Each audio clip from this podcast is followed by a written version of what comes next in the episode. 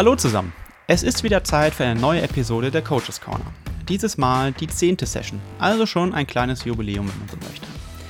Diese wird dir wie gewohnt von Training Peaks präsentiert. Training Peaks ist die weltweit größte Online-Plattform für Ausdauertraining, die Athleten hilft, personalisiertes Training und Trainer zu finden.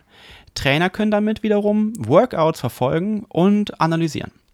Training Peaks macht es Athleten leicht, Trainingspläne auf dem Trainingsplan Marktplatz zu kaufen, ein kostenloses Basic-Athletenkonto zu erstellen und sofort mit dem Training zu beginnen. So kannst du dein heutiges Training schnell finden, deine bevorzugte Fitness-App oder dein Lieblingsfitnessgerät verwenden, um Aktivitäten aufzuzeichnen und sie automatisch in deinen Kalender hochla hochladen zu lassen, um beim Training auf dem Laufenden zu bleiben. Athleten können auch auf Training Peaks Premium upgraden und erhalten so leistungsstarke Messdaten, mit denen sie verfolgen können, wie sich ihre Fitness verbessert und die Freiheit, das Training so zu verschieben, dass es in ihren vollen Zeitplan passt. Mit den Codes Coaches Corner 30 bzw. 15 Coaches Corner erhältst du den Premium-Account für 30 Tage umsonst bzw. 15% Rabatt auf diesen. Für diejenigen von euch, die Trainer suchen kann Training Peaks dich mit dem richtigen Trainer verbinden, unabhängig vom Standort, deiner Trainingserfahrung oder deinem Können. Also im Grunde ein sehr schönes Angebot, wie ich finde. Nun wünschen wir drei dir aber erstmal viel Spaß mit der heutigen Episode. Es war wieder sehr lebendig und auch ja, von den Themen her sehr breit aufgestellt. Viel Spaß! Herzlich willkommen zur Coaches Corner hier auf Pushing Limits, der Podcast für Trainer, für Athleten, für Fans des Ausdauersports. Es begrüßen euch aus Frankfurt am Main Mario Schmidt-Wendling. Marge. Aus Köln am Rhein Dr. Sebastian Zeller. Guten Morgen und leider nicht mehr Alarv. Oh, da sitzt der Stachel tief. Und äh, aus Hamburg an der Elbe Nils Görke, meine Wenigkeit. Männer, wir haben eine Jubiläumsausgabe, zehnte Ausgabe von Coaches Corner. Yes, es ging, ging jetzt schnell irgendwie, ne? Ja, im täglich grüßtes Murmeltier-Modus ist, ist, die Zeit schnell, schnell gegangen. Äh, ja, Nummer 10, unglaublich. Aber ich glaube, ihr habt euch genauso wieder drauf gefreut wie ich, hoffe ich zumindest. Und heute haben wir mal ein Thema ausgesucht, was durch aktuellen Anlass wahrscheinlich viele gerade nervös macht. Ihr habt es mitbekommen, klar, Rot wurde verschoben. Natürlich werden wir heute darauf eingehen. Äh, das unbeliebte C-Wort hat uns noch ein bisschen länger im Griff. Ich denke, wir müssen alle realistisch sein. Im zweiten Quartal wird es sehr, sehr wenig oder ja, womöglich gar keine großen Rennen geben. Wir hoffen mal auf die kleineren Rennen. Aber natürlich werden wir das Ganze thematisieren. Hauptthema wird aber heute Workload sein. Wie schaffen wir es, ja, das Training so zu steuern, dass die Athleten gesund bleiben? Ich glaube, da sind wir uns alle drei einig. Die Gesundheit der Athleten sollte immer das Wichtigste sein, oder? Mario, was meinst du? Ja, ja natürlich. Also das, das, Allerwichtigste, und wir haben es ja schon mal, glaube ich, in der allerersten Folge angesprochen, dass, äh, dass Gesundheit, wie gesagt, das höchste Gut ist und dass es äh, unverständlich ist, dass es immer noch Trainer gibt ohne entsprechende Qualifikation, um das fast nochmal aufzumachen. Damit äh, wirklich, also das, äh, weil man einfach da verantwortungsvoll mit umgehen muss, das ist eben das, das Wichtigste und ähm, ja, das, da haben wir eine hohe, wirklich eine hohe Verantwortung als Trainer. Ja, wenn ich hier einmal auf das letzte Video oder eines der letzten Videos von der Triathlon Crew verweisen darf, da hatte ich ja auch so eine Bedürfnispyramide angelehnt an den Steven Seiler äh, auch nochmal gezeigt. Und da hatte ich ja auch als Basis die Gesundheit ähm, und das kann man häufig, wird das ja immer so auch als, aus Sicht des Trainingsloads, aus orthopädischer Sicht gesehen, dass man keinen Überlastungsschaden oder sowas ähm, eingeht. Aber im Grunde geht es ja auch um, um eine kardiopulmonale Gesundheit, also kardiologische Gesundheit. Äh, auch da bitte immer der Hinweis, macht bitte so etwas regelmäßig. Es ist nicht nur Training und Spaß haben und an Wettkämpfen teilnehmen, sondern eben auch, weiß ich nicht, alle ein bis zwei Jahre mal so ein Check-up durchzuführen. Äh, wird von den meisten Krankenkassen auch übrigens bezahlt. Ähm, also von daher eigentlich etwas, wovon man nur profitieren kann. Und insbesondere, wenn du wieder Nils oder ich über, über 40 bist und auf, auf die 50 zugehst sozusagen, dann, äh, dann, dann wird es wichtig. Und äh, auch gerade so das Thema Vorsorge. Ähm, nicht nur sich ein Oberlippenbart stehen lassen im November, weil es cool ist, sondern wirklich drüber nachdenken, warum das eigentlich gemacht wurde. Um die Männergesundheit vielleicht auch nochmal so ein bisschen in den Fokus zu heben. Ich finde, das Thema Vorsorge ist ein ganz wichtiges und das muss man auch mal klar benennen. Und gilt natürlich auch für das andere Geschlecht. Natürlich. Nicht, dass hier direkt wieder die Kommentare kommen, dass wir da nur auf die Männer abziehen. Genau, ja, und bevor es jetzt hier dann doch zu gesundheitslastig wird und ihr euch schon wundert, was, was höre ich mir heute für eine Folge an, ist es natürlich auch so, und das muss man ganz klar sagen, dass mit der Gesundheit letztendlich auch äh, ist der maßgeblichste Faktor für die Form. Also wenn wir es halt schaffen, einfach gesund zu bleiben, uns nicht zu verletzen, Woche für Woche, Monat für Monat, im besten Fall Jahr für Jahr zu trainieren, ohne längere Ausfälle, dann werden wir, das ist das Tolle im Ausdauersport, in der Regel schneller und darauf wollen wir drauf eingehen. Wie schaffen wir es heute, dass wir einfach den Workload so finden, dass wir uns eben nicht verletzen oder dass wir nicht krank werden. Da haben wir mit Sicherheit auch unterschiedliche Ansätze, da freue ich mich total drauf. Nichtsdestotrotz wollen wir nochmal auf die Fragen des Letz der letzten Folge eingehen. Das wollen wir jetzt ja nicht immer vernachlässigen, denn auch einige dieser Fragen, die passen auch zu dem Thema ähm, Stressmanagement, quasi Überlastung vermeiden. Der Detlef hatte gefragt, er ist 70 Jahre alt, hat schon neun Rotfinishes äh, drin quasi und er hat das Thema Gewichtsmanagement angesprochen. Der ist einfach immer zu schwer. Die genauen Daten weiß ich jetzt nicht mehr, aber er hat irgendwie gesagt, er hat einen 100 Kilometer Marsch gemacht und hat am nächsten Tag mehr gewogen als an diesem besagten Tag des 100-Kilometer-Marsches. Äh, ja, Gewichtsmanagement ist, glaube ich, so ein Thema, das ist schon relativ komplex und auch sehr, sehr wichtig. Oder wie seht ihr das? Ja, auf, auf jeden Fall. Das Gewicht macht natürlich schon ja, oder trägt sein, sein, seine Früchte, wenn man, wenn man leicht ist im Wettkampf. Aber ich denke, gerade im Ironman ähm, oder auf der Langdistanz ist es nicht unbedingt so ganz entscheidend wie jetzt beispielsweise im Sprint oder Mixed Team Relay oder Olympisch, wo die Laufgeschwindigkeit einfach eine ganz, ganz andere ist, nämlich viel höher und dann entsprechend auch das Gewicht einen, einen größeren Faktor hat als ähm, jetzt auf der Langdistanz, wo wir uns mal ganz ehrlich gesagt ja auch nur am GA1 aufhalten. Und ähm, da, da oder im, im Lit-Bereich, würde Dr. Zeller jetzt vielleicht sagen. ich habe drauf gewartet, ja, auf den Hinweis. Nein, nein, Spaß beiseite. Und äh, da, ich denke auch immer, dass man da vielleicht, vielleicht besser bedient ist, ein paar Kilo mehr auf, der, auf den Rippen zu haben, um einfach durch, gut durch eine, eine, Vorbereitung durchzukommen. Und äh, wer da abnehmen möchte, klar, das ist mit Sicherheit immer ein ganz gutes Ziel. Aber es geht halt nicht unbedingt in den letzten, letzten sechs Wochen vor einer Langdistanz und schon gar nicht im Trainingslager. Was man auch immer wieder sehen kann, dass Athleten da ihre Essensgewohnheiten massiv verändern und dann auf Mallorca beim Kaffeestopp ein Wasser trinken, anstatt irgendwie ein Stück Kuchen zu essen, eine Cola und vielleicht noch irgendwie ein Snickers oder sonst irgendwas. Ähm, also das ist in meinen Augen der falsche Zeitpunkt, um abzunehmen. Und ähm, ja, ich denke, dass man da auch ein bisschen Hilfestellung geben kann. Ja, also erstmal ist das ja auch ein, wie ja schon gesagt hast, sehr komplexes Thema. Es gibt ja auch immer viele Diäten oder Ernährungsstrategien, würde ich sie jetzt vor allen Dingen auch mal nennen. Ähm, da würde ich auch immer wieder darauf hinweisen, da gibt es eine schöne Abbildung, unter anderem auch von Asker Jölkendrup, ja. der das quasi alles untereinander aufgelistet hat und immer ein Grund für die Gewichtsreduktion bezeichnet, ist nämlich äh, das Kaloriendefizit. Ähm, und das ist der entscheidende Faktor, egal wer, wie, wo, was jetzt behaupten möchte. Die Evidenz ist da sehr klar und macht ja auch eigentlich aus physiologischer Sicht auch als einziges wirklich Sinn. Ähm, und auch da kann man ja quasi wieder eine Pyramide machen. Also das Wichtigste ist erstmal, wenn man jetzt abnehmen möchte, es gibt aber auch genau das Umgekehrte. Das muss man ja hier vielleicht auch mal sagen. Es gibt ja auch Personen, die Muskeln aufbauen möchten und müssen. Ich erinnere da nur mal vor ein paar Jahren an den äh, Patrick Lange, äh, der damals Muskelmasse äh, aufbauen wollte und das äh, mit massiver ähm, hyperkalorischer, also zu viel quasi Angebot äh, als der Bedarf ähm, versucht hat, äh, auch mit viel Proteinzugabe und so weiter, worüber man auch diskutieren könnte. Ähm, deswegen, also ist immer nicht nur auf Gewichtsmanagement, heißt also auch nach oben und unten, das möchte ich eigentlich nur kurz sagen. Nach, nach oben und hin bin ich auch Experte. Da bist du, da könnte man dich jetzt fragen. Ja, ja ganz einfach kein Sport, zu viel Essen. Genau. Und äh, also daran erkennt man es ja auch eigentlich mal in den Extremen. Ne? Also vielleicht als Basis erstmal zur Gewichtsreduktion ist immer das Fundament sozusagen äh, die gezielte äh, Restriktion von Energie und das aber auch in einem gewissen Maße. Und da kann man äh, eigentlich immer so ganz generell eine Angabe von ungefähr 500 Kilokalorien pro Tag bezeichnen. Natürlich ist jetzt hier aber auch zu erwähnen, dass das natürlich ähm, vom Grundumsatz und auch vom Körpergewicht und so weiter abhängt, weil jetzt vergleichen wir mal eine 50 Kilogramm schwere ähm, Dame mit äh, einem 100 Kilo schweren Herren. Für die sind sowohl vom Grundumsatz als auch vom Leistungsumsatz und so weiter natürlich 500 Kilokalorien äh, ein starker Unterschied. Aber jetzt sagen wir mal, als Mittelwert für eine 70 bis 75 Kilogramm schwere männliche Person zum Beispiel, was ja der typische Triathlet mehr oder weniger häufig ist, ähm, wäre das eine gute Annahme. So, und das muss man eben Tag für Tag sehr kontrolliert, ohne zu starke ähm, Defizite oder nee, nicht zu starke, sondern ohne Defizite in den Mikronährstoffen und auch in der Makronährstoffverteilung äh, generieren. Das ist erstmal die Basis von allem.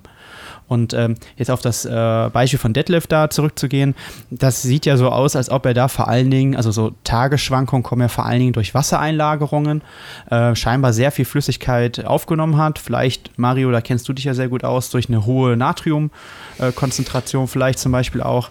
Ähm, das wäre jetzt vielleicht mal so ein Gedankengang. ja, ja, ist, äh, was ich halt auch ganz interessant finde, weil du es angesprochen hast mit den, mit den 500 Kilokalorien. Das muss man sich mal vor Augen führen. Das bedeutet dann aber halt, auch wenn man das wirklich gut findet und 500 Kilokalorien ist halt so dieser Bereich, wo der Körper keinen Hunger wahrnimmt. Also das ist halt so, da habe ich jetzt nicht das Gefühl, ich muss jetzt doch mehr essen oder ich hungere und habe kein negatives Gefühl. Auch auf die Leistung hat es dann keinen negativen Einfluss. Und das sind aber dann wirklich, wenn man das durchzieht und wenn man das schafft, das so zu finden, dass du jeden Tag dieses Defizit von 500 Kilokalorien hättest, sind das gerade mal roundabout zwei Kilo, die ich im Monat verliere. Also das ist, wenn ich dann irgendwie fünf, sechs Kilo verlieren möchte, ist es halt wirklich ein Zeitraum von zwei bis drei Monaten. Also es ist wirklich lange Zeit. Aber ich finde auch, und deswegen finde ich, es passt auch eigentlich ganz gut in die, in die Folge mit, mit dem Workload, dass wir sehr wohl auch das andere Thema haben, dass du ja wirklich sehr viele Athleten hast, die halt eben auch auf den längeren Strecken sehr gewichtsgetrieben sind und die da sehen dann auch immer diese Bilder vor Kona, wo dann die Top-Athleten einige zumindest wirklich bis aufs Letzte runtergehungert sind. Und da finde ich dann auch immer, auch wenn er immer sehr polarisiert, aber Brad Sutton sehr gut, der sagt, eigentlich werden die Athleten meistens gewinnen, die nicht das beste Sixpack am Tag vorher haben. Ja äh, so mit ein, zwei Kilo Übergewicht, was dann natürlich auch viel Glykogen und Flüssigkeitseinlagerung also, ist. Ganz kurz, Übergewicht hat der äh, Nils gerade Anführungszeichen gesetzt. Das könnt ihr nicht sehen, das muss man vielleicht hier mal ganz deutlich machen. Äh, ganz genau, aber das ist halt schon auch einfach Sinn macht, ähm, wie Marius auch gesagt hat, also vom, vom Ironman ist es nicht gut, wenn man aufs letzte Hemd austrainiert am Start steht. Also kann man, wie gesagt, schon ein, zwei Kilo ruhig ein bisschen zu viel haben. Ähm, und ich finde es halt schon spannend, dass du wirklich sehr viele Athleten hast, die, denen du eher sagen musst, dass sie genug Energie zufügen. Also die wirklich in so einer negativen Energieverfügbarkeit sind, die eigentlich immer die ganze Zeit so ein bisschen zu wenig äh, Energie zuführen, mehr Energie verbrauchen, gerade wenn du ambitionierte Altersklassenathleten hast, die ja gerne mal pro Woche 14, 15, 16 Stunden trainieren, neben einem Fulltime-Job und zum Teil dann auch noch äh, eine Familie haben. Und für die Athleten ist es wirklich eine Herausforderung, die Kalorien reinzubekommen. Ja, ich habe ich hab vor ein paar Wochen bei, mit, mit einigen Sportlern angefangen, auch so ein Ernährungsprotokoll zu führen. Ähm, nicht, weil ich jetzt Ökotrophologe bin, sondern einfach, weil es sehr starke Schwankungen innerhalb der, der einzelnen Einheiten gegeben hat. Das, äh, dass da Einheiten sehr gut gelaufen sind, Einheiten nicht so besonders gut gelaufen sind und es gab eigentlich, ich sag mal, keine Trainingsvorzeichen, die jetzt eine schlechte Einheit äh, mit sich bringen würden. Und ähm, da, kommt, da kann man mit, mittlerweile immer besser rauslesen, eigentlich, dass, dass sie genau das, was du angesprochen hast, teilweise einfach zu, zu wenig essen und sie sind einfach nicht ausreichend gefuelt, ausreichend geladen. Ähm, und das hat dann auch natürlich Konsequenzen, was die Trainingsqualität angeht, was die die, die Signalwege angeht für, für die Trainingsadaptationen und so weiter. Ähm, und dann hast du mit Sicherheit auch negative Begleiterscheinungen. Und jetzt haben wir eben schon mal so das Geschlechterding so ein bisschen aufgemacht gehabt, jetzt machen wir es nochmal mehr auf. Ich sehe das immer mehr bei Frauen, dass Frauen tendenziell eher dazu neigen, weniger zu essen, weil sie in einem vermeintlichen Schönheitsideal nacheifern wollen, warum auch immer. Also jetzt will ich auch keinen Shovi raushängen lassen, um Gottes Willen, aber dass da sehr wenig gegessen wird und dass dann eigentlich der Stoffwechsel so echt in den Keller gefahren wird, dass, ähm, dass das Training nicht mehr so richtig äh, fruchtet, beziehungsweise dann auch der Körper gegenreguliert und das Gewicht stagniert oder vielleicht sogar auch ein bisschen ansteigt. Also das sieht man relativ häufig und es hilft wirklich, sich mal, wie ich finde, das aufzuzeigen, selbst indem man halt eine Excel-Liste führt oder, oder eine generelle Liste führt und einfach mal sich vor Augen führt, was man eigentlich so über den Tag verteilt aufnimmt. Dass man wirklich mal eine Idee bekommt, was, was da gibt es auch mittlerweile Apps, die das sehr gut tracken können, wo dann die einzelnen Lebensmittel halt aufgeführt werden dass man wirklich mal einen Überblick bekommt, wie sieht es denn mit meinen Kalorien eigentlich aus? Und wenn man dann vielleicht ja. auch eine Idee hat, was man über das Training verbrennt, dann kann man auch genau dieses Kaloriendefizit, was äh, Sebastian angesprochen hat, dann auch, wenn denn überhaupt Bedarf besteht, abzunehmen, ähm, dann in, entsprechend auch ähm, ins Training mit einplanen. Und, und da auch die, die Makronährstoffverteilung sehr spannend. Ne? Viele sagen, naja, so ein Gramm, anderthalb Gramm Proteine pro Kilogramm Körpergewicht ist für mich gar kein Problem. Wenn man das mal dann wirklich trackt, merkt man plötzlich, oh, ja, äh, und auch vielleicht so Richtung 25 Gramm äh, Proteine pro Mahlzeit oder ja. ne, diese, das sind ja diese die Standarddosierungen, äh, sage ich mal. Ähm, das wird gar nicht so einfach, ähm, wenn man sich das wirklich mal betrachtet. Viele würden jetzt sagen, naja, ich habe das total im Griff und ich habe auch meinen Proteinshake und so weiter. Ja, ihr seid ja vorne mit dabei. Ähm, viele andere kann ich nur aus meiner Erfahrung, weil ich es ähnlich mal gemacht habe wie du, auch öfters setze ich das immer wieder ein, einfach eine Excel-Liste, einfach mal aufschreiben, Gefühl entwickeln oder über eine App tracken. Und der da ist auch nicht bis aufs letzte Gramm, sondern es geht ja um Tendenzen genau, primär. Exakt. Weil du hast es richtig gesagt und das ist ja auch etwas, worüber wir uns auch nochmal unterhalten wollten, ist so Kompetenzbereiche von Trainern, was wollen wir machen, was sind wir nicht. Ähm, und Ökotrophologen sind wir nicht, aber wir können natürlich trotzdem erstmal ein Bewusstsein schaffen. Ähm, und vielleicht noch mal ganz kurz, äh, wenn ich das kurz machen darf, äh, Nils, dein Beispiel von eben, das wollte ich auch nochmal mit Zahlen belegen. Also wenn man überlegt, ein Kilogramm Körperfett ähm, hat 7500 Kilokalorien. Jetzt würden viele sagen, Moment, Sebastian, ist doch ein Fehler. Es sind doch eigentlich 9 Kilokalorien, ein Gramm Fett. Ähm, es ist aber so, dass Körperfett ähm, quasi immer auch mit Wasser gespeichert werden und deswegen ein Gramm ähm, dann eben nur 7,5 Kilokalorien hat. Das heißt, ein Kilogramm Fett sind 7500 Kilokalorien an Energie. So, jetzt würden wir mal sagen, okay, 7500 ja, geteilt durch 500. Ich rechne das hier kurz mit.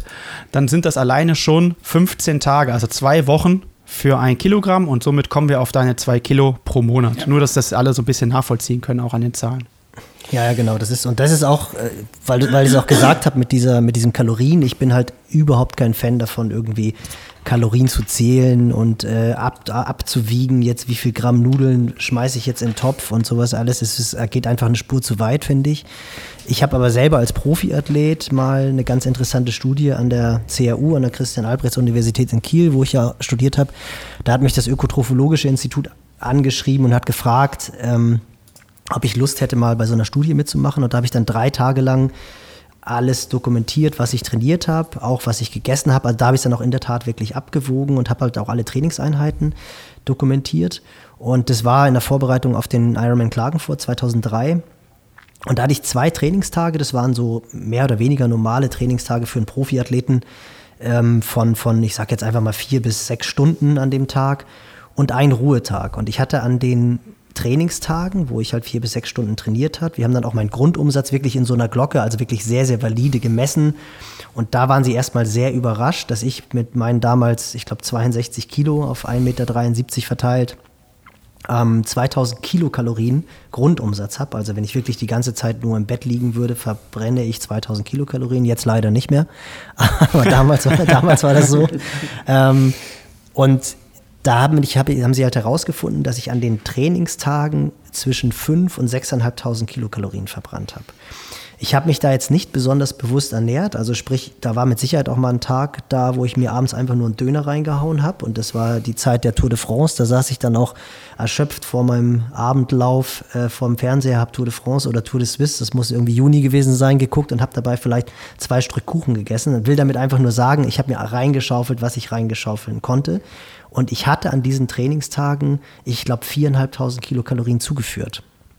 Also ich hatte immer ein Defizit von 1000 Kilokalorien, ja. obwohl ich wirklich schon sehr, sehr austrainiert war. Und am Ruhetag, ich weiß jetzt nicht mehr genau, ob es jetzt ein Ruhetag oder ein Entlastungstag war. Ich sag, lass mich irgendwie eine Stunde geschwommen sein. Ähm, da habe ich mich dann auch normal weiter ernährt. Da habe ich dann auch meine 4.500 Kilokalorien oder ich habe sogar interessanterweise mehr gegessen an dem Tag. Das ist ja ganz häufig so. Habe, glaube ich, 5.000 Kilokalorien zugeführt und hatte dann an dem Tag aber trotzdem noch, glaube ich, 4.000 Kilokalorien oder so verbrannt. Also unterm Strich war ich in diesen drei Tagen, obwohl ich einen Tag mit nur einer einzigen lockeren Einheit hatte, in einem Kaloriendefizit. Ja. Und das ist eigentlich, finde ich, ein ganz wichtiger Punkt, der dann letztendlich auch zum, zum Workload ganz gut passt. Warum meiner Meinung nach auch Entlastungs- und zum Teil auch richtige Ruhetage, gerade für sehr ambitionierte, viel trainierende Athleten, die schon sehr austrainiert sind, wirklich sehr wichtig sind, weil einfach die in, sonst in einer Spirale drin sind, dass sie nie diesen, dieses Kaloriendefizit decken. Ja, also ich, ich würde auch immer sagen, dass eine Mikroperiodisierung, wo wir ja jetzt gerade so ein bisschen hinleiten zur Wochenplanung, auch da muss ich, sorry, auch nochmal auf ein Video der TC verweisen, da haben wir das auch schon mal besprochen. Da hatte ich das, glaube ich, damals auch so ein bisschen provokant ähm, ja, formuliert, würde ich auch jetzt wieder tun.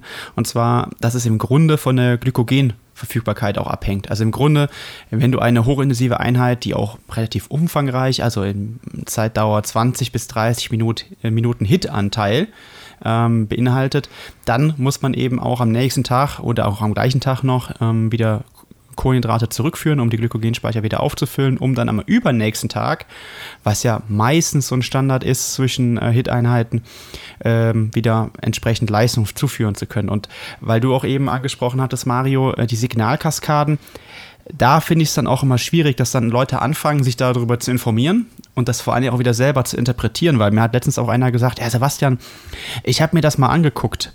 AMPK, hast du ja selber gesagt, ist ein Energiemangelsensor dann wäre es doch super, wenn ich Hit-Einheiten nüchtern machen würde, da wäre doch der Energiemangel größer.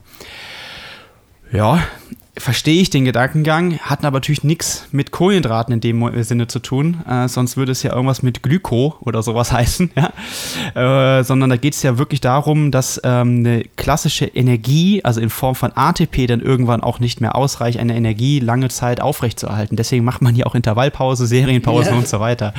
Ja, also so ist im Grunde diese Signalkaskade äh, zu verstehen ähm, und das wäre jetzt hier auch nochmal an der Stelle äh, auszuformulieren, dass ihr das so mit mitnehmt. Ähm, und deshalb bitte nicht immer alles selber interpretieren, sondern auch vielleicht mit ein paar anderen Dingen gegenchecken. Also wenn wir sagen, High-Intensity-Training ist auch gleichzeitig High-Carb-Training, macht das auch Sinn. Und zu einem High-Carb-Training, sage ich mittlerweile den Athleten, gehört auch ein High-Carb, äh, habe ich gerade zweimal High-Carb gesagt, High-Intensity-Training gehört auch ein High-Carb-Produkt, ähm, ähm, also ein ISO-Drink zum Beispiel. Ähm, ansonsten, und äh, ja, wird es halt schwierig und das Feedback ist erstaunlich, komischerweise funktionieren die Einheiten viel besser. Ach nee. Vor allen Dingen, wenn man, ja doch, und wenn man, äh, auch für dich überraschend, oder?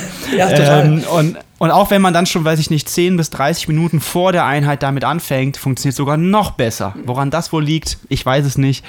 Ähm, müssten wir mal die Ketogenen erzählen, äh, warum das besser funktioniert. Ja, und das Interessante ist ja auch, dass es oftmals auch so zeitversetzt ist, ne? dass du halt irgendwie intensive Tage hast, wo die Athleten dann auch meinen, sie nehmen genug Kohlenhydrate zu sich, weil es, also ich persönlich schreibe es mittlerweile auch wirklich in die Trainingspläne rein, achtet auf ausreichende Kohlenhydratzunahme Eben weil halt einfach dieser Low-Carb-Trend so omnipräsent ist, dass es wirklich viele Athleten schlichtweg gar nicht wissen, dass du während der hochintensiven Einheiten Kohlenhydrate brauchst.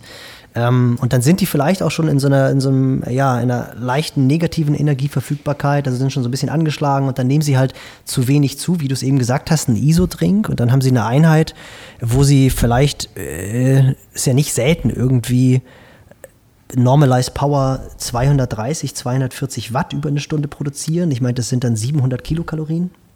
Und nehmen dann über den ISO-Drink 20 Gramm Kohlenhydrate zu.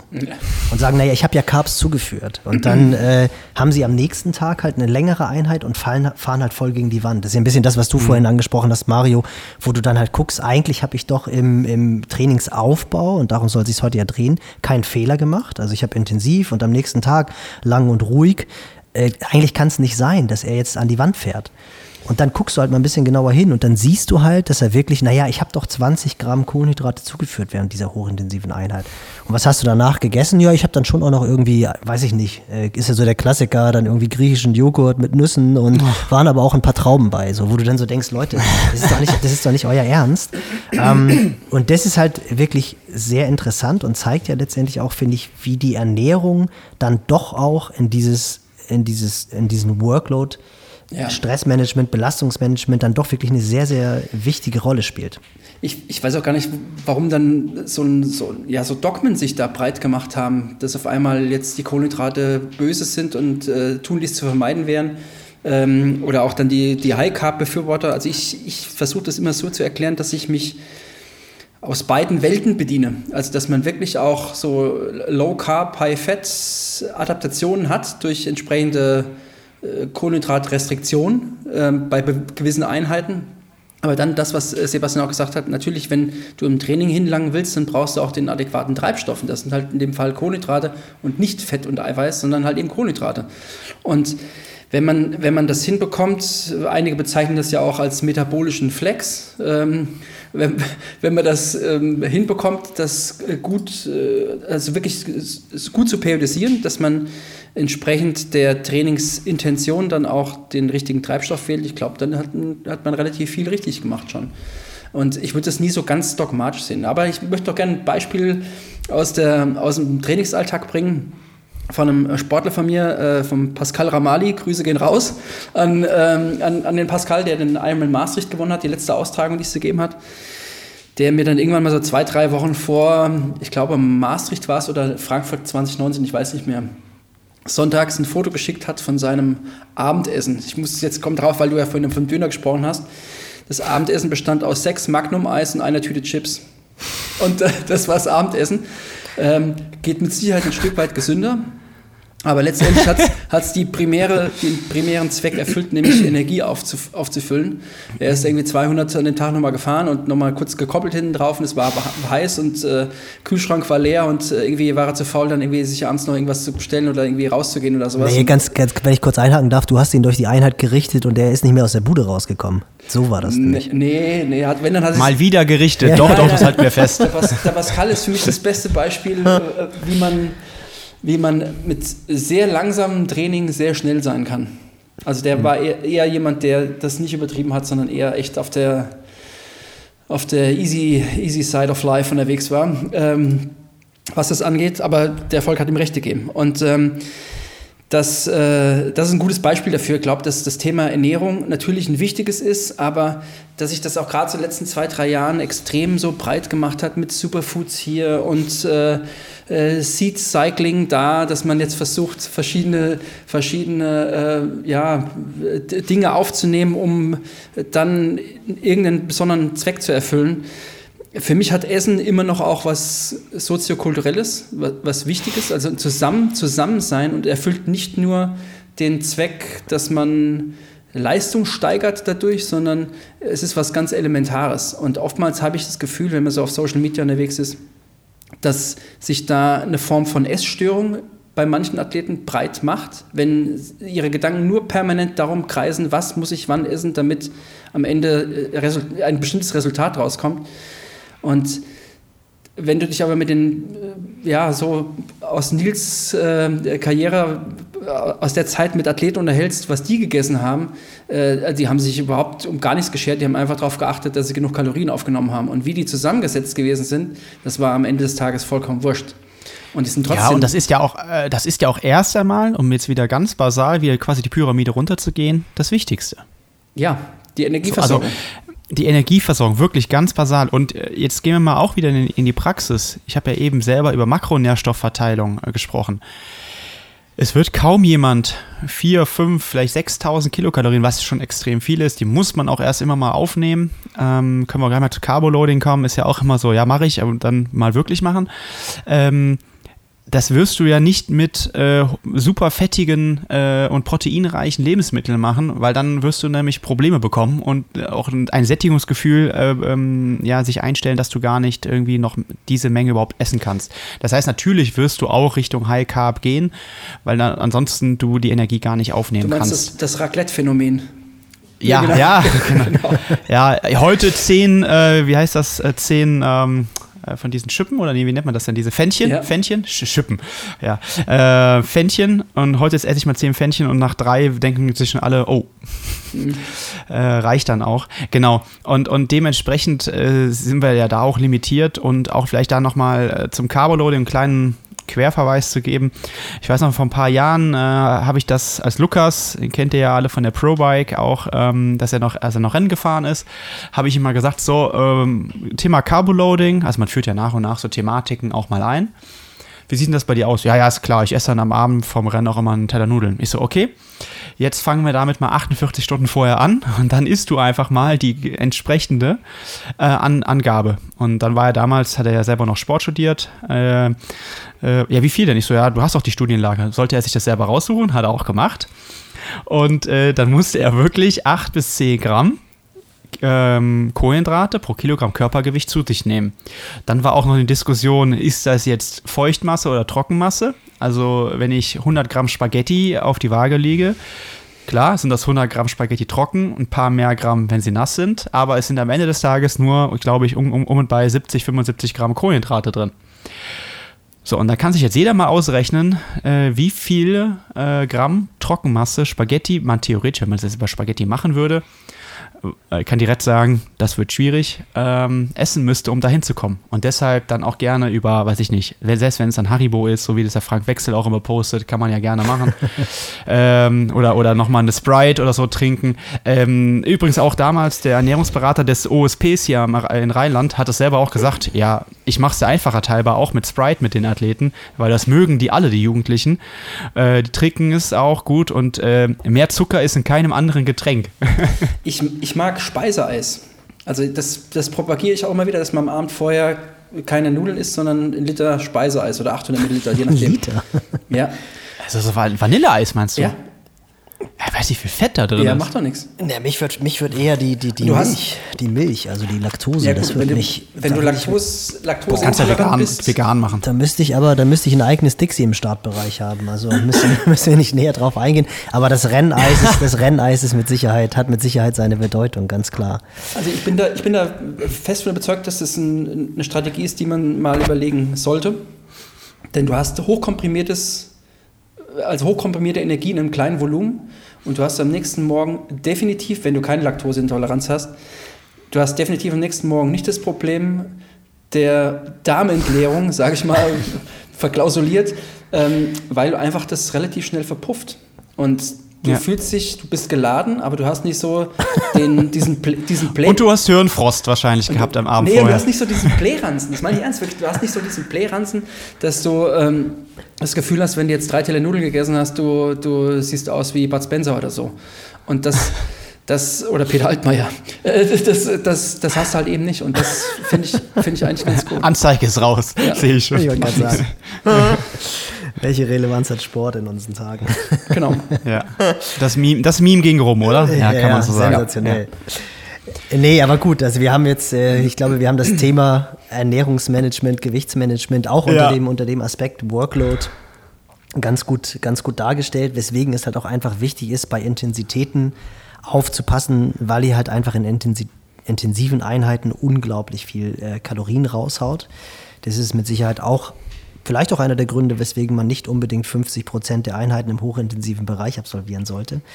Aber mal äh, Butter bei die Fische, Jungs, wie ist es bei euch? Habt ihr eine feste Wochenstruktur? Also ich glaube, Sebastian schon. Mario, du bist ja eher so einer, der sagt, ähm, Periodisierung bin ich nicht so der große Fan von, aber hast du eine feste Wochenstruktur? Innerhalb der Woche ja. Innerhalb ja. der Woche auf jeden, auf jeden Fall. Das, das, äh, da bin ich quasi Spießer, sag ich mal. Ähm, aber ich habe jetzt keine, keine Periodisierung äh, in, dem, dem Stil, dass man jetzt äh, da in der VP1, VP2 oder Base Build Prep oder sowas, äh, das, das nicht, aber in, innerhalb des, der, der Woche auf jeden Fall. Ja, bei mir ist es so, ich habe zwei, drei vielleicht vier Konzepte quasi in der Schublade, ja, genau. wenn du so willst. ja, ähm, also das ist dann klass, ganz klassisch wäre äh, irgendwie äh, montags mit einem Entlastungstag äh, einsteigen.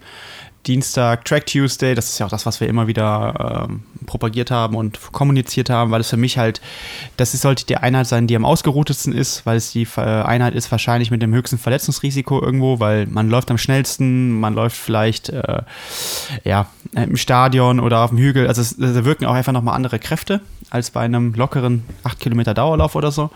Ähm, was man noch dazu machen kann, hängt natürlich immer vom Zeitbudget ab, ist natürlich beim Triathlon Profi was anderes. Da ist dann vielleicht auch mal der Montag nicht nur Schwimmen oder nur Krafttraining, sondern nochmal was anderes, aber starke Entlastung auf jeden Fall. Und alles im niedrig intensiven Bereich.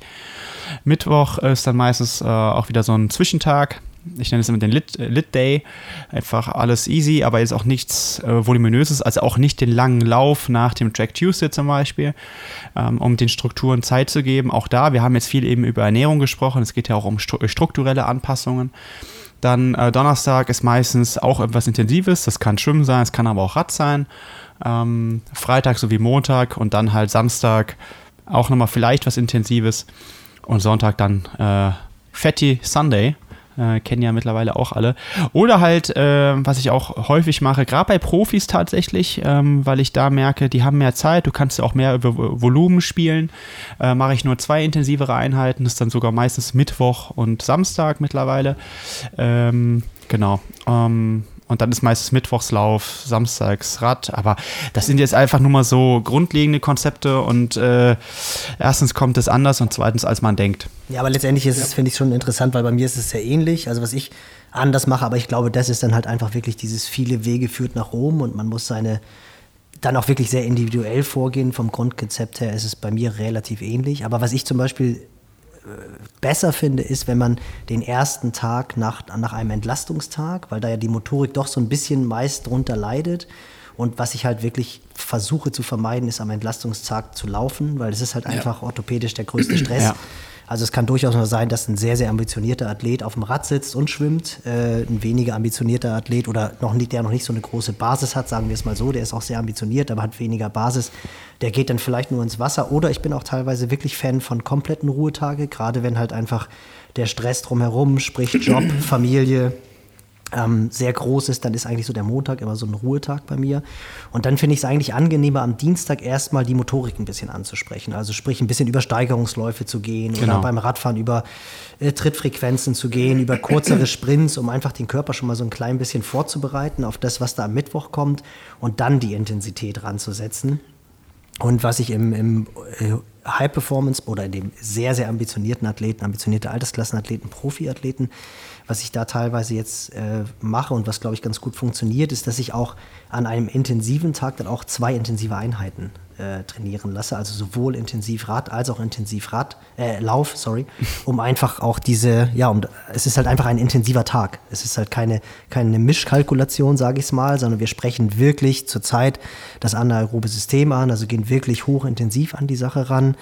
Ähm, oder aber, wenn es halt weil der, wenn der Athlet noch nicht so eine Basis hat, dann mache ich es auch eher so, dass ich am Mittwoch die eine Einheit intensiv trainiere, am Donnerstag die andere, dann Freitag wieder ruhig. Aber ich glaube schon, dass es generell wichtig ist, dass man nicht beispielsweise sechs Tage am Stück durchballert, auf gut Deutsch. Also das ja, nee, nee. Also, also, die einzigen Ausnahmen, da würde ich sagen, halt auf dem Rad Richtung Blocktraining, da kann man das gerne mal machen gerade bei, bei Leuten, die vielleicht nicht das hochvoluminöse Training umsetzen können zeitlich, ist das im Age-Group-Bereich manchmal eine, eine, spannende Geschichte. Ähm, und diesen, diesen, diesen, äh, ich nenne es immer Priming Tuesday mittlerweile. Also habe ich mir was mhm. Neues ausgedacht. Äh, also da mache ich auch, ist nicht Steigerungsläufe, sondern mache ich vielleicht also was wie 200er und 100er, aber, aber nicht, weiß ich nicht, viermal oder dreimal oder so. Und dann ähm, mittwochs das intensive Laufen, weil da bin ich komplett bei dir. Ja, aber das finde ja. ich ganz interessant, weil das ist natürlich auch so etwas, wo, wo man, ähm, was man ja auch verfolgt, wenn ihr, wenn ihr eure Hitblocks macht, haben wir ja schon oft in den Podcasts vorher angesprochen, wo dann die Athleten, ja, wollen wir jetzt hier nicht auch mal irgendwie vier oder fünf Hit-Tage machen und was ja dann auch unterschiedliche Trainer oder Sportwissenschaftler, mit denen man sich austauscht, diskutieren.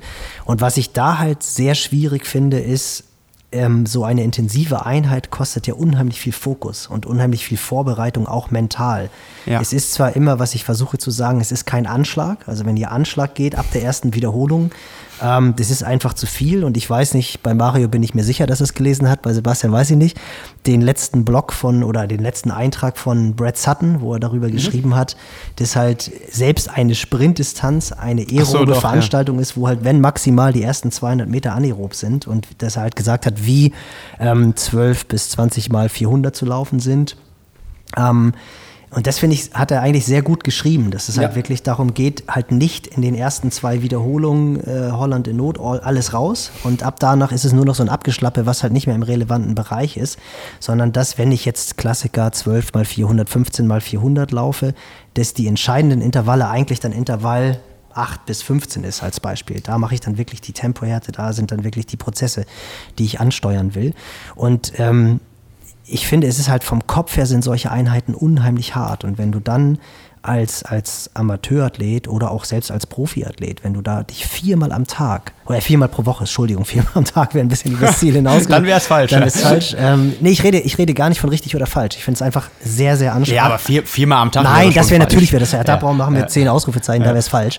Aber jetzt auch viermal pro Woche als Beispiel, finde ich einfach vom Kopf her sehr, sehr hart. Also ich finde, das ist definitiv. Ja, aber, aber das hatte ich, glaube ich, auch schon mal gesagt. Äh, das Feedback, was ich häufig bekomme, ist, okay, auf diese eine Woche kann ich mich einstellen, weil ich dann weiß, es kommen drei einfachere Wochen und die sind ja wirklich deutlich einfacher. Ähm, und da kann, können sich die meisten Age-Grupper dann auch ganz gut erholen.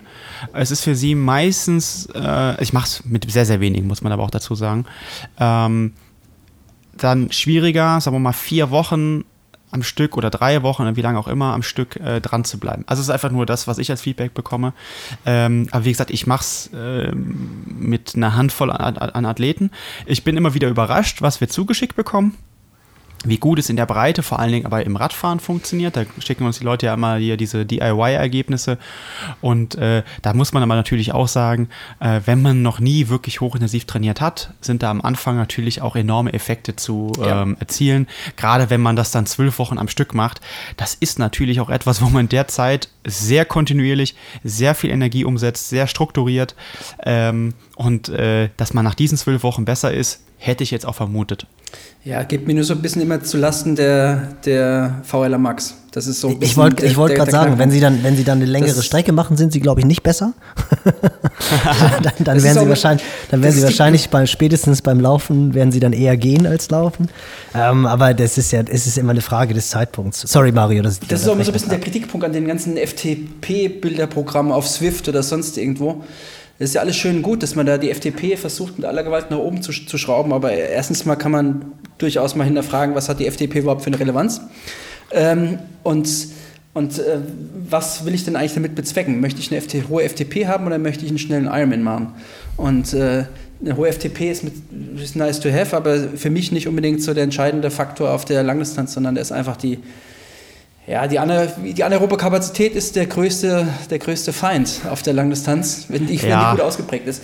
Aber, aber du, du weißt aber auch, ne, dass du die VO2 Max als äh, Faktor der aeroben Kapazität gut mit einer hohen VO2 Max auch trainieren kannst. Deswegen eine Zeit lang kann man das ja auch durchaus eingehen. Ich, und, ja, und du ziehst ja, du ziehst ja in der Regel auch über den höheren FTP, LT2-Schwelle, wie immer wir es nennen. FTP ist jetzt, glaube ich, mittlerweile das, das gängigste. Ähm, ziehst du ja in der Regel auch, wenn du die anderen Einheiten ruhig genug machst, ziehst du ja eigentlich auch den Fettmetabolismus hoch, also den jetzt wird er viel mit dem Fat Max Bereich genannt. Ähm, also wenn früher, du jetzt nicht. Früher hat man GA1 gesagt. Ja, hast du recht, genau, genau. Nee, GA1 2. GA1 2. Ah, das ist ja jetzt, bewegen wir uns wieder Ob, auf den, Oberes GA1. Oberes GA1, oberes genau. GA1. Aber ich würde ich würd auch sagen, oberes GA1. Nee, ah, aber ist, so ist, es noch, ist, es noch, ist es noch im Black Hole?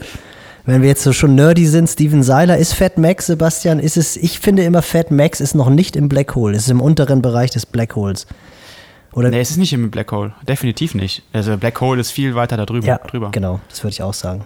Also Fat Max ist ja um und bei, da haben wir uns ja ein paar hundert Datensätze mal angeguckt und auch die Ergebnisse damals von Achten und Jörgendrup und da möchte ich auch mal sagen, dass mittlerweile 20 Jahre alt ist und das sind eigentlich Erkenntnisse, die Marder schon in den 80er Jahren entwickelt hat. Also das ist ja jetzt hier kein, keine neue Raketenwissenschaft. Ähm, nee, da geht es ja einfach nur darum, dass wir da ungefähr eine Laktatkonzentration haben von 1 bis vielleicht 1,3, in Ausnahmefällen von 1,5 haben. Äh, und das Black Hole ist von mir aus so ab 2. Mhm äh, jetzt im Mittel. Ne? Also ja, es gibt auch Leute, die, bei denen muss das alles ein bisschen verschieben. Und äh, zwei, zweieinhalb bis drei. Und dann irgendwann kommt der Sweet Spot, der berühmte. Da können wir mal, glaube ich, eine ganze Folge drüber machen. Und, äh, der ist definitiv ja. im Black Hole.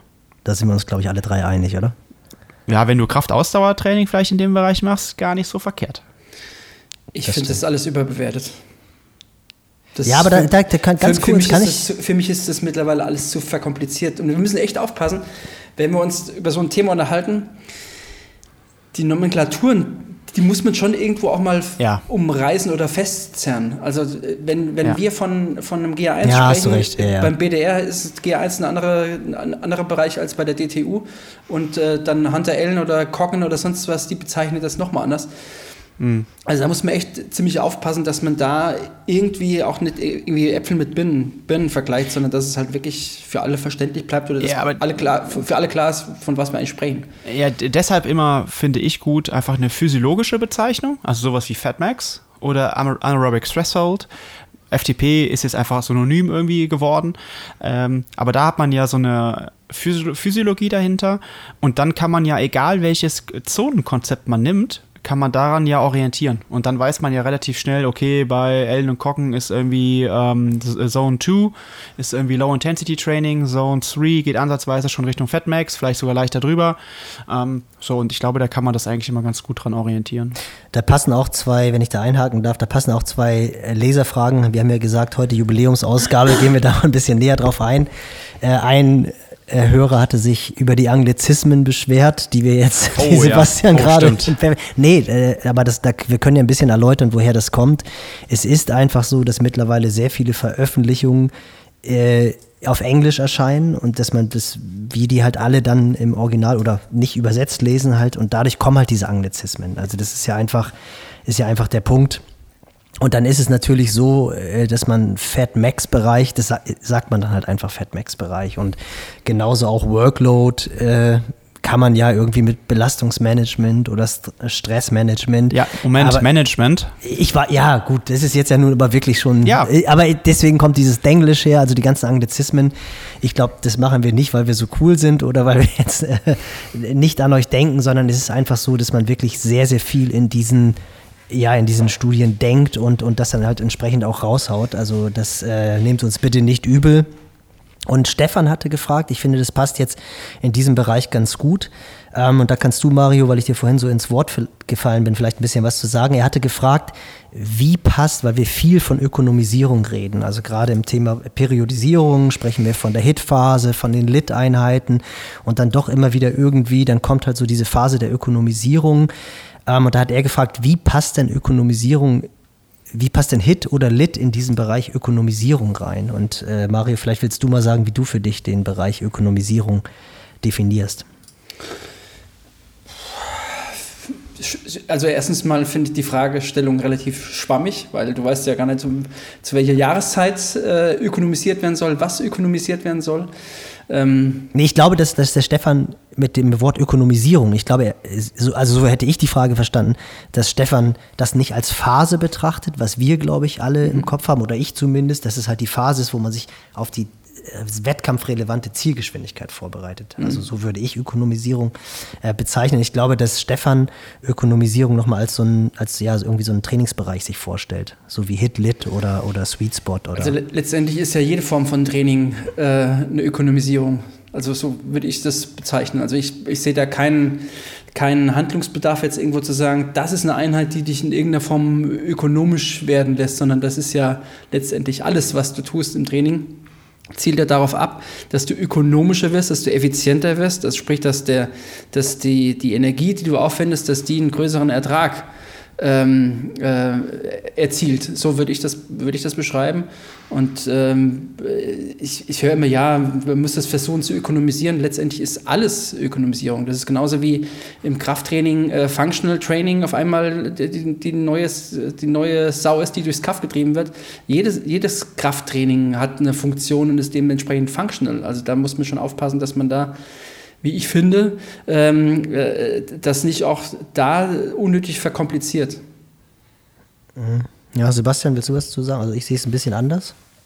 Hier, sagst du erstmal, Also, du ja, also ich finde es schon. Also ich, ich muss wirklich sagen, dass ich für mich auch in der Begrifflichkeit Ökonomisierung für mich wirklich so die, die letzten Phasen, also wo ich quasi die wettkampfrelevante Geschwindigkeit ökonomisch machen will. Und wir haben ja gerade darüber gesprochen, dass ich jetzt, ähm, wenn Sebastian gesagt hat, ist klar, dass du nach so einem zwölf Wochen Hitblock dann schneller bist. Und da haben wir dann beide gesagt, naja, wenn du jetzt aber dann eine Halbdistanz oder eine Langdistanz machst, wird das wahrscheinlich nicht so gut funktionieren, weil, so würde ich einhaken, eben die, die Ökonomisierung fehlt. Also ich gehe eigentlich immer dazu über, so sechs bis acht Wochen vor dem Ironman wirklich vermehrt in den Bereichen zu trainieren, die im Wettkampf relevant sind. Und das ist, Ja. das ist für mich so diese klassische Ökonomisierung. Ja, genau, dieser, dieser Begriff ist halt auch erstmal schwierig zu definieren. Ne? Genau. Also jetzt rein, wir kennen es aus der Laufökonomie, da ist irgendwie ein genau, Sauerstoffbedarf genau, für eine gewisse Geschwindigkeit. Beim Radfahren kann man es genauso machen, wobei da die Efficiency ähm, die Net Efficiency, äh, also das, die was Effizienz. wirklich netto dann. Sebastian, Effizienz. Ja, Entschuldigung, Effizienz, äh, das, was wirklich da dann auch an Sauerstoff wieder verbraucht wird pro Watt, ne, das kann man ja auch immer ganz schön irgendwie darstellen. Oder den Wirkungsgrad, der ja optimalerweise irgendwie beim Radfahren bei 25 Prozent liegt. Das wäre eigentlich so, sagen wir mal, sportwissenschaftlich betrachtet irgendwie die Effizienz. So, aber natürlich, da gehört natürlich so aus einer Wettkampforientierung immer noch mehr dazu. Also, wie sieht es mit dem Substratstoffwechsel aus? Das, was äh, Mario eben über die Fauler Max angedeutet hatte. Es bringt mir ja nichts, ähm, super effizient zu sein, also wenig Sauerstoff bei einer gewissen Belastung ähm, zu verbrauchen, wenn ich aber nur 0,2 Gramm pro Minute an Fetten oxidieren kann. Äh, weil dann werde werd ich sehr schnell die Kohlenhydratspeicher ähm, ja, leer saugen sozusagen ähm, und dann habe ich ein Problem. So, also das heißt, es ist ja immer so eine Wechselwirkung ähm, und deswegen ist natürlich auch für die einzelnen äh, Strecken, also wir reden ja häufig über Ironman, das ist auch unterschiedlich für mich die Begrifflichkeit. Also Race Pace Training wäre jetzt vielleicht auf dem bis olympisch, vielleicht bis Halbdistanz wichtig, also wirklich diese Geschwindigkeit, effizient zu laufen, im Sinne auch von der Bewegung, wie, wie fühlt sich das für mich an, ähm, ist gar nicht nur aus der physiologischen Betrachtungs- äh, oder durch die physiologische Brille. Und dann auf der Langdistanz kommt dann noch viel mehr hinzu, okay, wie sieht der Substratstoffwechsel aus und so weiter. Aber äh, die, diese Race Pace Geschichten, die bringen ja auch dann vielleicht nur die allerletzten Prozent. Also ich kann mich an eine Studie erinnern über 10 Kilometer, ähm, bei 10 Kilometer Athleten, da ging es dann um 3 Prozent, 2,8 Prozent noch, glaube ich, noch nicht mal. Also sehr, sehr geringe erstmal äh, Prozentsätze, wenn man mal das Ganze in dem kompletten Trainingsprozess vergleicht aber durchaus etwas, wo noch Potenzial drin steckt. Und was ich da ganz, äh, ganz spannend finde, ist, was ich mal recht wichtig finde, da geht es ja auch viel um, um Tempogefühl. Tempogefühl, Tempohärte kann man das teilweise vielleicht auch nennen. Aber da finde ich es halt auch sehr gut, wenn man echt auch mal versucht, seine, seine ähm, Messgeräte, seine Devices, seine Gadgets mal, man soll das ruhig dabei haben, aber auch wirklich mal nach Gefühl diese Intensitäten zu machen. Also wenn ich jetzt wirklich mal irgendwie sage, einfach nur eine klassische Einheit, fahr mal viermal 20 Minuten Ironman 73 Intensität, dass man da auch wirklich mal versucht, das nach Gefühl zu fahren. Also wie würde ich jetzt vom Gefühl her diese 90 Kilometer fahren wollen? Und äh, das dann vielleicht im Nachhinein, also so mache ich es sehr gerne, dann im Nachhinein das Ganze mit den, mit den Powerfiles, also mit den geleisteten Daten abzugleichen und zu gucken, wie viel ist er denn gefahren? War jetzt in, der er in den ersten 20 Minuten waren die 30 Watt nachher im Schnitt höher als die, als die äh, vierten 20 Minuten, dann ist die Wahrscheinlichkeit, dass er die 90 Kilometer im Halb-Ironman viel zu schnell angeht, natürlich sehr, sehr groß. Also, dass man auch wirklich mal echt dieses Gefühl schult. Das ist ja auch so ein Punkt, den wir sehr häufig sagen, wenn man Intervalle läuft. Ich, ich bin wirklich vom Glauben abgefallen, als ich vor zwei Jahren das erste Bahntraining mit sehr guten Athleten von mir gemacht haben, wir 200er gelaufen sind und die nach 50 Meter, also die sind losgelaufen, wir wollten irgendwie, ich sage jetzt einfach mal 35 Minuten, äh, Sekunden auf die 200 Meter laufen und der ist losgelaufen, da war mir ganz klar, das ist unter 30 Sekunden. Und dann guckt er nach 50 Metern, guckt er auf den Garmin auf den Garmin und macht eine Vollbremsung, weil irgendwie der Garmin dann gerade momentane Geschwindigkeit wahrscheinlich 250 angezeigt oder 248, 250 ist es ja sogar, wo ich gesagt habe, Leute, lauft doch mal die 200 Meter nach Gefühl. Guckt vielleicht mal nach 100 Meter, bin ich jetzt irgendwie in der Range, die ich laufen will, gehe ich hier mit ähm, 17 Sekunden durch oder doch eher mit 15 oder 19 und dann beschleunige ich. Aber dass man wirklich mal dieses Gefühl einfach schult, das ist ja komplett abhanden gekommen. Ja, ja ob, schon ob ein Triathlet jetzt, jetzt 34,8 oder, oder 35,7 läuft auf 200, ist am Ende auch fast egal. Also das, äh, das auch. Also da muss man vielleicht auch manchmal die Kirche im Dorf lassen. Ich muss ein bisschen schmunzeln. Ähm, das seht ihr jetzt leider nicht. Auch ihr beiden seht das nicht. Aber Gerd, der Nachbarskater, sitzt vor meinem Schaufenster und klopft die ganze Zeit die, gegen die Scheibe und möchte, dass ich ihn reinlasse. Aber ich bin hartnäckig, ich lasse ihn nicht rein. ähm, deswegen, ich muss, ich muss, die ganze Zeit schmunzeln, weil er echt so hartnäckig, echt, äh, das ist eine ziemliche Diva. Das ein guter, ähm, guter Ausdauerathlet. Wenn er hartnäckig ist und zäh ist, dann ja, ist er ein guter Ausdauerathlet. Genau. Ja, aber also auch nochmal zu, diesem, äh, zu diesem Thema im Stadion laufen und so weiter mit Uhr, das verstehe ich halt gar nicht. Also das, das, das, das werde ich, glaube ich, in diesem Leben auch nicht. Kann man auch sagen, ich bin jetzt schon oldschool, aber äh, das werde ich in meinem Leben, glaube ich, nicht mehr verstehen, weil das ist einfach immer inkorrekt. Äh, immer noch auch gefühlt, äh, ich weiß, es gibt wieder tausend Leute, die sagen, schreiben mir, wie bei den Garmin-Pedalen, bei mir funktioniert das aber, kann bestimmt sein. Ähm, komischerweise ist dann scheinbar nur bei den Athleten, die ich betreue, immer wieder ein Problem.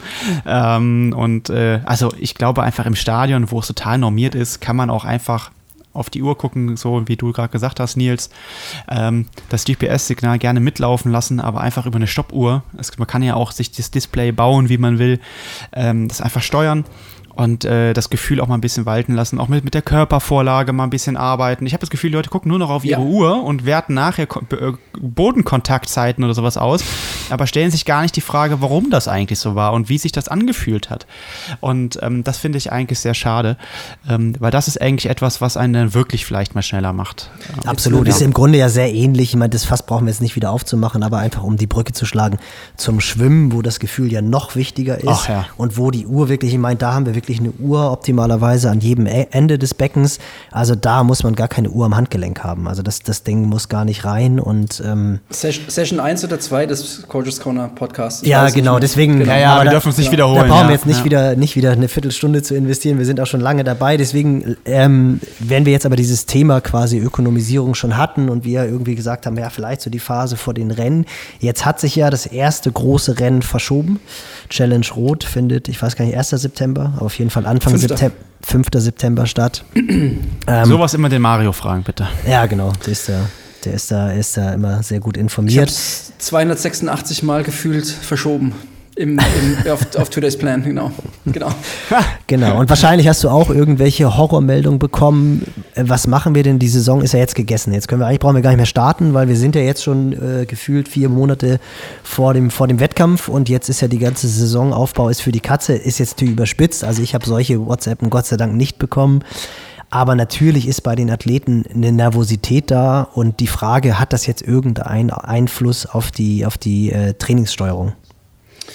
Ich weiß gar nicht, ob so eine, so eine ganz große Panik da ist. Ich glaube eher, viele haben das kommen sehen. Ähm, zumal es ja gerüchteweise auch schon vor ein paar Wochen hieß, dass es wahrscheinlich in September geschoben werden würde. Und ich habe irgendwie das Gefühl, dass viele die Situation besser erkennen als 2020 und da jetzt auch irgendwie ja, relativ gelöst an die Sache rangehen. Und das Thema Impfung ist ja auch noch ein, ein Aspekt, den man betrachten sollte. Und wenn wir irgendwie ähm, ja, daran festhalten, dass es dann vielleicht im Herbst geht, dann ist es für alle, glaube ich, erträglich. Also es wär, wäre in der Tat sehr gut. Ironman hat ja nachgezogen, also hat ja auch viele Rennen äh, jetzt direkt äh, verschoben, wie Mallorca oder äh, Lanzarote oder Jesolo oder was, was alles für Rennen gewesen sind jetzt in dem ersten Schwung. Und ich glaube auch, dass es, ähm, dass es die einzige richtige äh, Herangehensweise ist dass man das frühzeitig macht, dass dann frühzeitig auch eine gewisse Sicherheit da ist und nicht so dieses äh, Hab-Acht-Stellungsgedöns wie letztes Jahr, sondern dass man wirklich weiß, okay, wir haben definitiv kein Rennen jetzt im Juni, Kraichgau und Hamburg und so müssten meiner Meinung nach auch dann entsprechend frühzeitig jetzt mal verschoben werden, dass wir einfach diese Sicherheit haben. Dann gibt es wie letztes Jahr im Radsport den super, den super Herbst wahrscheinlich im, im, im Triathlon, dass man äh, September, September wird spannend, ja. ja. Ja, und dann ist die große Frage, findet Corona statt überhaupt? Das ist dann auch nochmal äh, zu hinterfragen und äh, wo, wo, werden sich die, die Top-Athleten tummeln, wenn auf Hawaii oder in Rot oder sonst wo oder in Frankfurt, keine Ahnung. Ähm, das, das bleibt spannend. Aber ich finde, so an, an erster Rückmeldung, ähm, was, ich zurück, was ich wieder gespiegelt bekommen habe, waren sie eigentlich entspannter als, als letztes Jahr. Weil es einfach es hat sich abgezeichnet, dass es so kommen wird. Und äh, auch der, der Letzte, der sich vielleicht vor Nachrichten verweigert oder der Letzte, äh, jetzt hätte ich fast gesagt Querdenker, aber der Letzte, der, der, der, der so ein bisschen eher ja, dem Ganzen nicht so viel Glauben schenken mag, der hat das wahrscheinlich auch gecheckt. Also das. Ja, also ich, ich habe auch im Hinterkopf äh, schon auch ein bisschen damit gerechnet und muss auch sagen, dass ich auch ein bisschen, ich habe das Training jetzt nicht verändert. Alle Athleten würden in der jetzigen Phase genau das trainieren, ähm, was sie trainieren würden, wenn die Rennen im, im Juni stattfinden würden. Ähm, ich habe allerdings im Hinterkopf schon so eine gewisse Gelassenheit gehabt, weil was ich schon immer sehr wichtig finde, sind schon auch die umfangreichen Trainingslager, die natürlich jetzt auch wegfallen. Also sind ja schon viele weggefallen und hoffen wir mal, dass vielleicht im März, April noch ein bisschen was geht. Sieht natürlich schlecht aus, wenn wir ehrlich sind.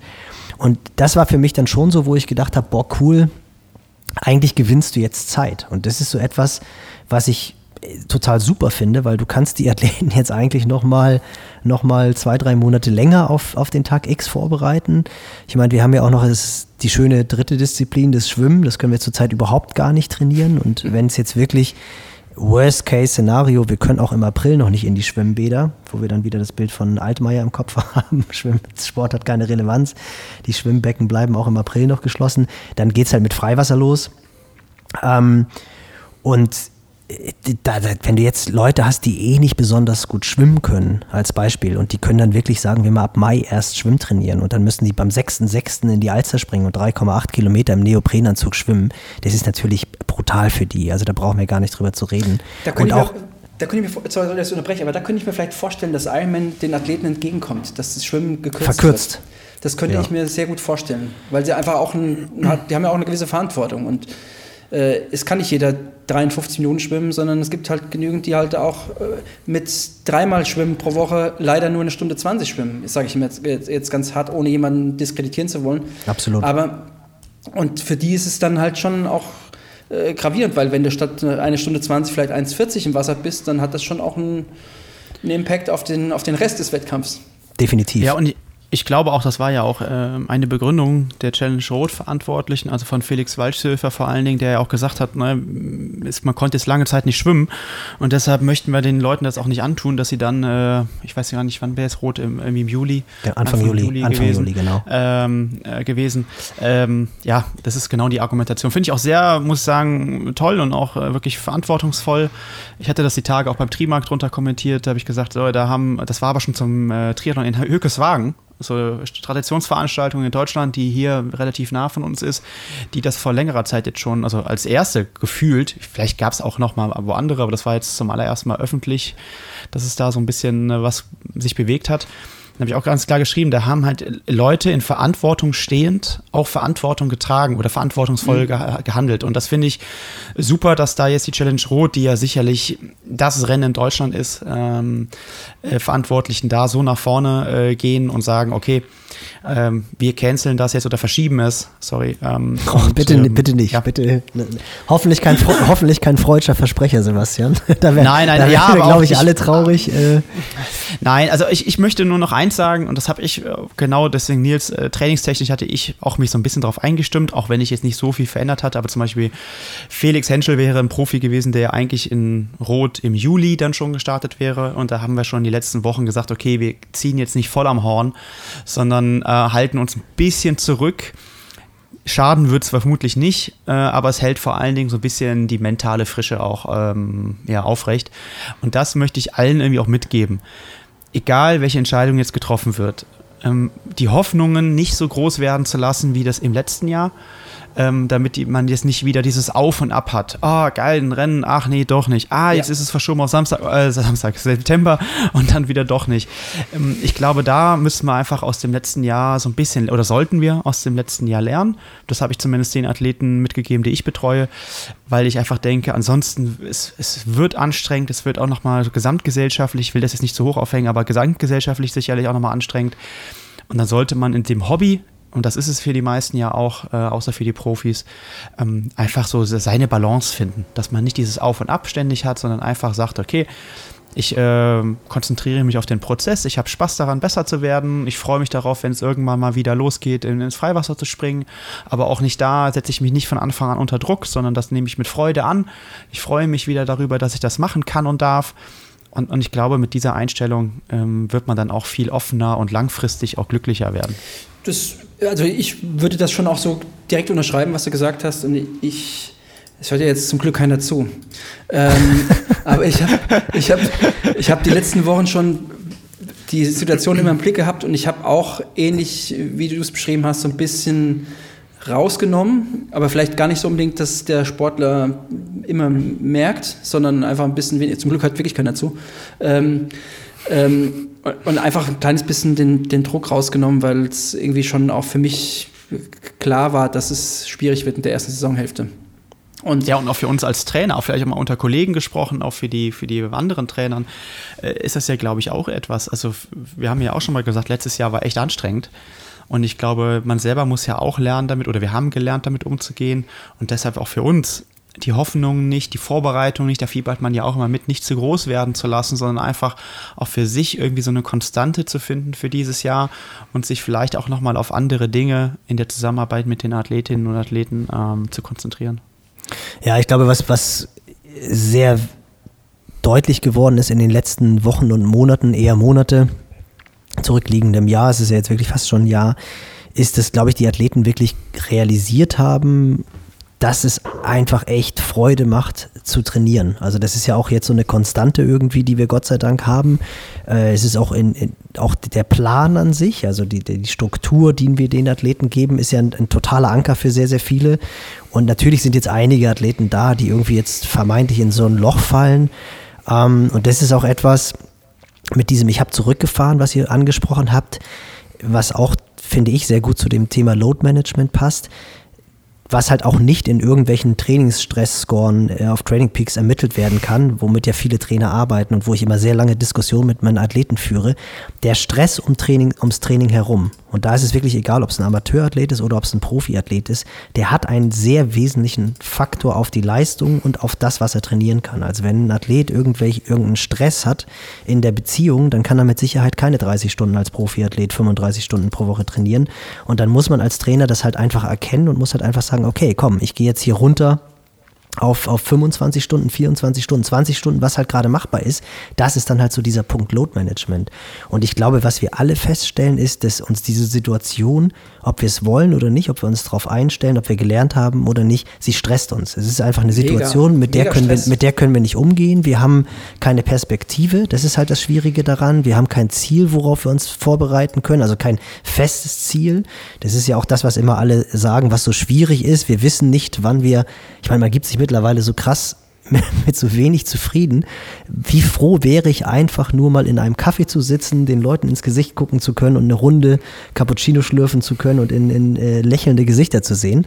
Ich will noch nicht mal mehr irgendwie die wilde Party nachts auf dem Hamburger Berg. Ich möchte nicht wissen, was passiert, wenn in Hamburg der wieder aufmacht. Ich glaube, dann ist hier wirklich äh, das, das alte Rom wieder im Gange. Also da sind schon einige Athleten von mir. Gruß an dieser Stelle an Fips. Ich, der der äh, kann schon gar nicht mehr erwarten, bis der Hamburger Berg wieder aufmacht, die Partymeile in Hamburg. Ähm, nee, also man gibt sich ja mit wahnsinnig wenig zufrieden. Was ich sagen wollte, ist, es ist ja eine Situation, die einen stresst. Also ich glaube, jeder ist gestresst.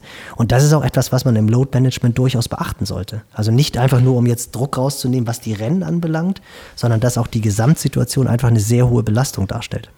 Ja, und, und, und ich finde es gut, dass du es mal genau so ähm, aussprichst und der Mario da auch direkt zugestimmt hat. Ich würde da auch dem Ganzen zustimmen und ich würde auch noch mal einen draufsetzen und sagen, es ist auch mal gut, dass man mal darüber redet und dass man auch dazu steht. Weil der Punkt ist ja, äh, es wird ja auch viel verschwiegen und es wird dann viel auf irgendwelchen, auf den Politikern rumgehackt, aber man kann sich ja auch einfach mal selber reflektieren und wie man mit der Situation umgeht. Und jetzt aus unserer sportlichen Perspektive ist das auch völlig in Ordnung. Und vielleicht dann auch nochmal einen Gang runterschalten, statt immer nur, ja, es geht weiter und Good Vibes only und so weiter. Es ist keine super Zeit. Das darf man auch einfach mal so sagen, ähm, ohne dass das jetzt äh, noch negativer macht, als es ist. Aber ich glaube, manchmal hilft das auch. Es ist besser, als es die ganze ganze Zeit weg zu, äh, zu verdrängen oder so. Du musst den Realitäten ins Auge blicken und das ist, ja. es, ist es ist Stress, wie, wie Nils gesagt hat und es gibt auch dann, oder es gab ein Paper oder es gibt ein Paper seit irgendwie August oder September, ähm, in dem untersucht wurde, wie die HRV-Werte sich verändern seit der Corona-Pandemie und wie schlecht diese Werte mittlerweile ja. alles sind ähm, was es letztendlich für einen Stress bedeutet. Und das muss man auch einfach mal in, in, dem Kontext sehen. Das, äh, und äh, man macht es halt immer leicht, wenn man ausschließlich nur in Kategorie Training denkt, aber äh, es sind Menschen mit Emotionen und Stress ist eine Emotion, eine negative Emotion, kann es sein, oder kann auch positiven Stress, gibt es ja auch. Aber es ist ja, in dem Fall. Und dis, ja. Genau, es ist in dem Fall eine, eine, eine nicht zuträgliche äh, ja, Emotion. Und das muss man auch ganz, ganz klar immer mit einpreisen, wenn es darum geht, äh, Athleten zu einem gewissen Wettkampfziel hinzuführen. Es ist losgelöst von der reinen Trainingswissenschaft, es geht, gibt mehrere Faktoren auch oder mehrere Facetten. Ja, jetzt muss man eigentlich sagen, hat der Mario wieder mehr oder weniger das perfekte Schlusswort gefunden, finde ich. Also so diese nee, Situation. Das ich gar nicht. Nee, ist, ist, aber du hast ja immer so einen leicht philosophischen Ansatz, kommt der bei dir dann doch immer durch. Das finde ich ah, immer. Ja. Doch, ist doch schön. Ist, ist doch schön. Ist so ja, ich finde es auch schön. Absolut. Also ich finde das, find das super. Äh, eigentlich auch die perfekte Überleitung zu nichts, muss nicht zwingend der nächste Coaches Corner sein, aber ich hatte mir eigentlich auch für die für die Folge Load Management, Stressmanagement natürlich auch die, die Devices angesprochen, HRV, äh, vielleicht Core, wir haben ja jetzt hier, Mario ist ja mittlerweile wirklich Podcaster. Also der, der, du siehst, egal wo du guckst, gibt der Podcast jetzt auch eng, englischsprachig sensationell. Ich habe ich hab mich tierisch gefreut, nein, ich habe mich wirklich gefreut, weil ich weiß, dass du dich mit diesem Thema äh, Hitzemanagement sehr gut auseinandergesetzt hast. Auch ja, sorry, darf ich einmal kurz reinkretschen? Ähm, äh, in unserer äh, WhatsApp-Gruppe äh, äh, wurde ja auch schon hier das Thema, oder war das auf Instagram, weiß schon gar nicht mehr, Mario, Beat the Heat ist ja dieses Jahr dein Projekt. Ja, äh, mega cool. Ja. Äh, muss feiere ich auch, muss ich ganz Nein, da habe ich mich tierisch, tierisch Oder möchte ich sagen. Ja, habe ich mich wirklich gefreut, ich hab, als ich, als ich Lothar hatte gestern schon angekündigt seine neuen drei Themen.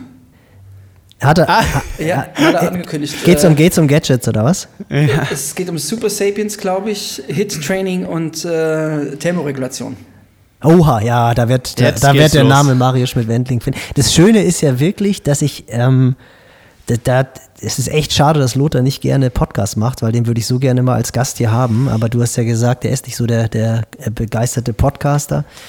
Ähm, Vielleicht können wir es über Facebook mit ihm machen.